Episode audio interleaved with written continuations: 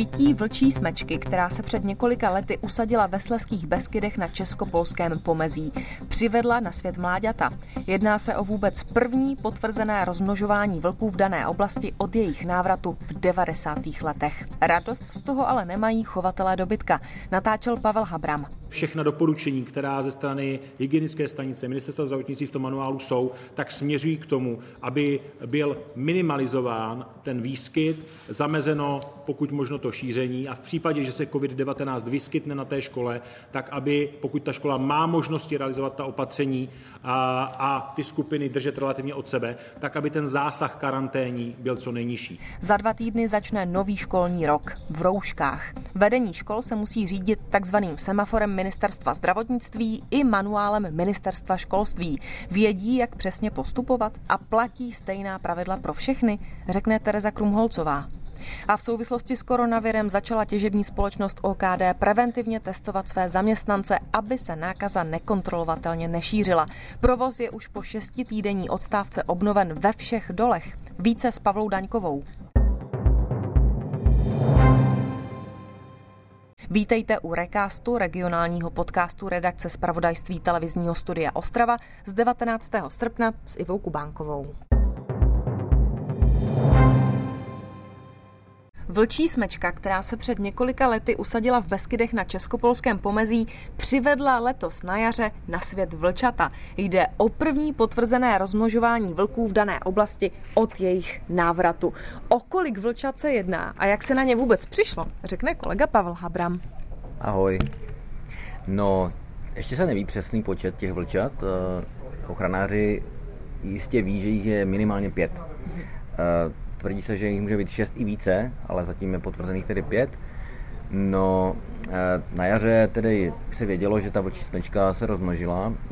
Jak už bylo řečeno, tak je to vlastně první případ rozmnožení vlka v Beskydech. Vlci tady nějakou dobu nebyli, možná nějakých osmdesát let. A dostávají se tady zejména proto, že populace v, vlastně v těch Karpatech, v tom jádrovém území, jakoby se rozrostla natolik, že už mohou obsazovat nějaké nové místa, kde vlastně kdysi historicky žili. Ale až teď vlastně se poprvé, poprvé jako objevili.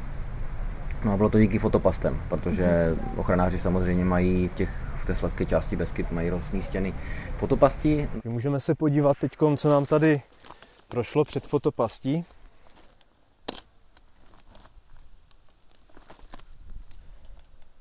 Naposledy jsem byl tady asi před pěti dny, tak uvidíme, co tady během těch pěti dnů se objevilo. No a tam ty fotopasti zachytili, no nejenom, nejenom samozřejmě ty dospělé, ale i ta vlčata.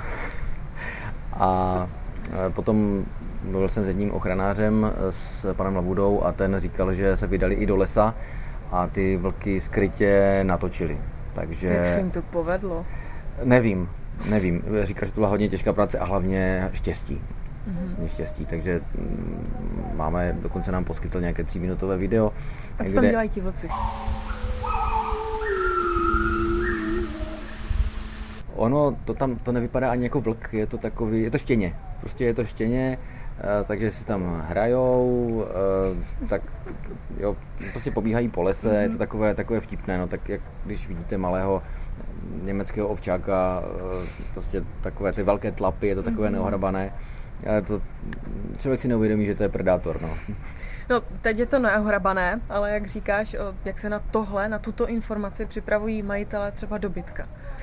No, to je zrovna oblast, kde zase znovu po letech se rozvíjí pastevectví, že se vlastně tenhle ten druh činnosti zemědělské se vrací na úpatí Slezských Beskyd. Tam to samozřejmě bylo původní, ale potom nějak ta kontinuita toho, toho, těch, toho chovu ovcí a vůbec dobytka byla nějakým způsobem přerušena.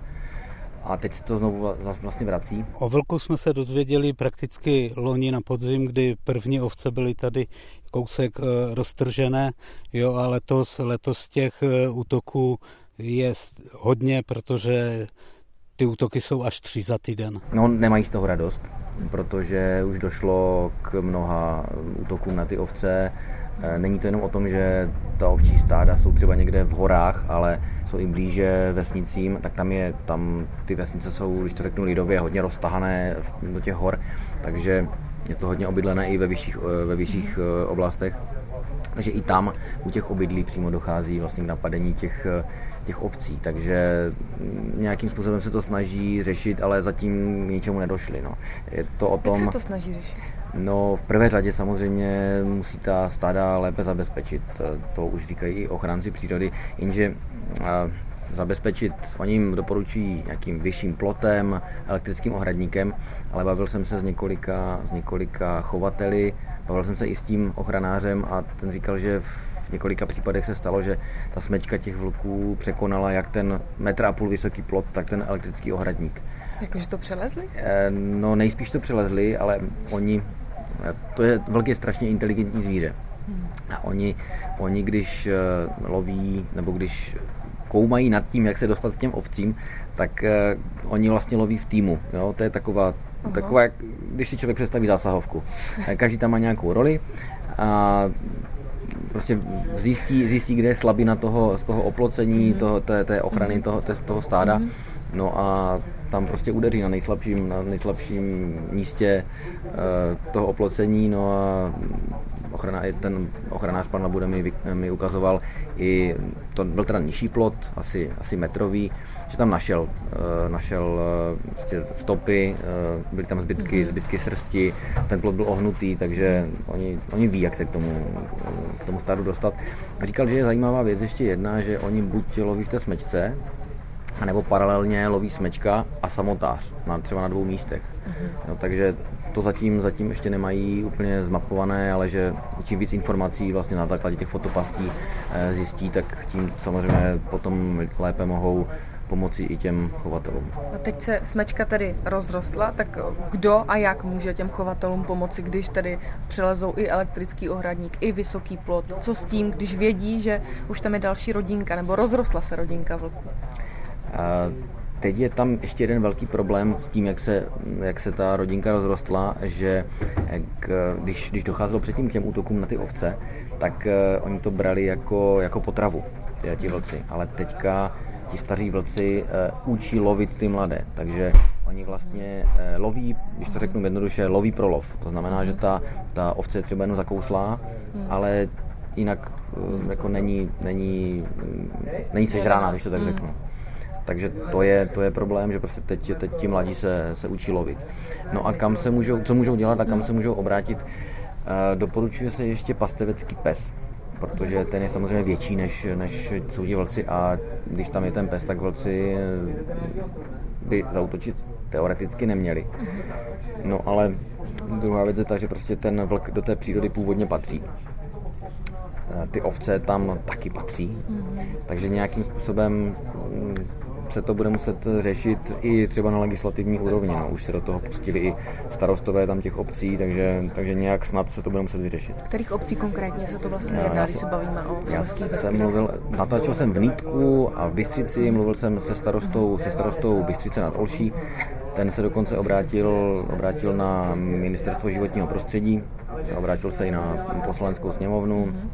Tam to nějakým způsobem eh, probírali, on už dostali odpověď od eh, ministra životního prostředí, ale jak jsem říkal, tak je to takové na obecné rovině, takové, že, že z toho nevychází žádný závěr, takže mm-hmm. říkal, říkal, že zatím se nic neděje. Eh, druhá věc je samozřejmě ta, že eh, pokud některý ten chovatel přijde eh, o tu ovci mm-hmm. na základě útoku vlka, tak eh, může žádat samozřejmě kompenzace. Ale jde jenom prakticky o to maso, to znamená, to znamená, on si musí zaplatit jak veterináře, který tu ovci musí, pokud je, není ještě mrtvá, tak ji musí utratit, musí zaplatit kafilery a tady toto všecko, všecko je vlastně na vrub toho, toho chovatele. Pavle, díky. Není za co. Třídy by se mezi sebou měly co nejméně potkávat, to by mělo platit i v jídelně či družině. Vedení škol se nově budou muset řídit manuálem od Ministerstva školství a také takzvaným semaforem Ministerstva zdravotnictví. A jaká pravidla, jaká opatření tedy budou ve školách platit, to řekne kolegyně Tereza Krumpholcová. Tedy ty si natáčela ve Starém Městě, tak jak tam jsou připraveni na nový školní rok, který začne za dva týdny. Ahoj, dobrý den. Ve Starém Městě teprve čekali, než jim ten manuál dorazí. Samozřejmě ale měli informace z tiskové konference a tak dále, takže aspoň nějak věděli, jak si představit to, co bude platit od toho prvního září. A myslím, že jsou připraveni, že všude je dostatek dezinfekce, mají k dispozici různé stojánky s dezinfekcí, které rozestaví, ať už u vchodu, u vchodu do jídelny a na dalších místech. Takže si myslím, že připraveni jsou, tak uvidíme, jak to budou zvládat. Tak tam ještě manuál hmm. nemají, každopádně jak to školy zvládají. Vyznají se ve všem v tom manuálu? Z těch informací, které máme ze škol nebo od vedení škol, se kterými jsme v kontaktu, tak si myslím, že tam je to poměrně jednoznačně popsáno, že se v tom jsou schopni orientovat.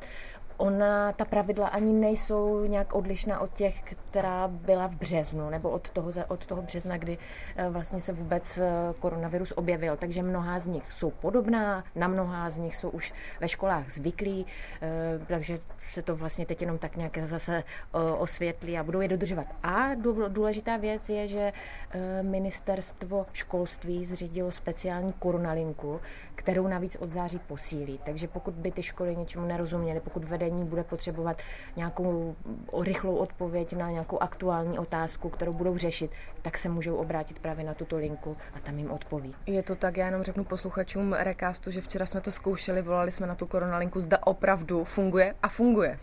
a... Takže pokud nás poslouchají učitelé, ředitelé škol, klidně tam zavolejte, jsou tam dokonce dvě ty linky a opravdu fungují. Tak to je dobrá zpráva. Tady řekni, jak teda ten žák, který přijde do školy, co musí splňovat? Určitě tam nemusí být nějaké potvrzení o bezinfekčnosti, když ten žák nastoupí zase po prázdninách do školy. To teď v tuto chvíli nemusí. Druhá věc, která také už nebude oproti tomu, oproti těm předchozím měsícům školním, tak to bude, že ty děti mohou do té školy vstupovat klasicky, nebudou tam takové ty rozdělovací skupinky před školou, které si učitel vyzvedává a tak dále. Takže co pro něj teď bude platit? U toho vchodu si musí vydezinfikovat ruce. Tam bude ten stojánek, tam si musí vydezinfikovat ruce. Ve většině těch škol bude i nějaký učitel, nějaký dozor, který to bude sledovat. A pak může to dítě nebo ten žák jít do třídy, sednout si. Nemusí mít v průběhu vyučování roušku, tu však musí mít při pohybu po té budově školy, po chodbách, při přesunu do jídelny a tak dále. Tak tam všude by roušku mít měl nebo má mít roušku, při vyučování tedy ne. Co když bude mít teplotu? Tam v tom manuálu hmm. se píše, že školy by měly říkat rodičům, dětem, zaměstnancům, že pokud jeví nějaké příznaky, tak by neměly vstupovat do budovy. Můžou to nějakým způsobem kontrolovat, nebo co s tím? Školy by měly mít teploměr, kterým, nebo takový ten bezdotykový teploměr, kterým mohou v případě takovýchto nebo situací tomu dítěti směřit teplotu. Nebudou to dělat tak, že každému prostě budou tu teplotu měřit, můžou to dělat namátkově, nebo v případě, že se to dítě třeba necítí dobře.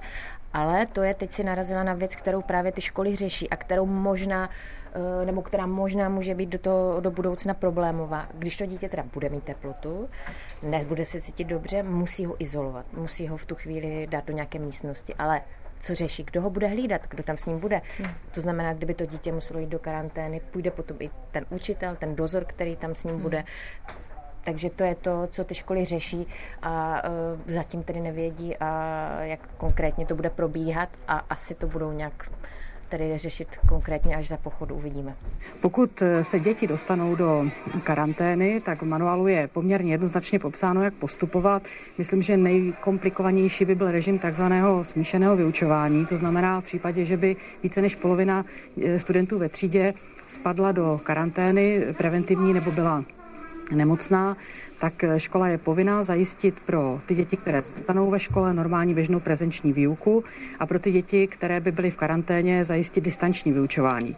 To znamená, že se vlastně může stát třeba v případě naší školy, kde máme dvacet tříd, že budeme deset tříd mít, které budou normálně chodit do školy, jejich režim vyučovací bude běžný prezenční výuka, v pěti třídách budeme část třídy vyučovat prezenčně, část třídy budeme vyučovat distančně a pět tříd bude třeba v karanténě celých, to znamená pro ně poběží plnohodnotná distanční výuka.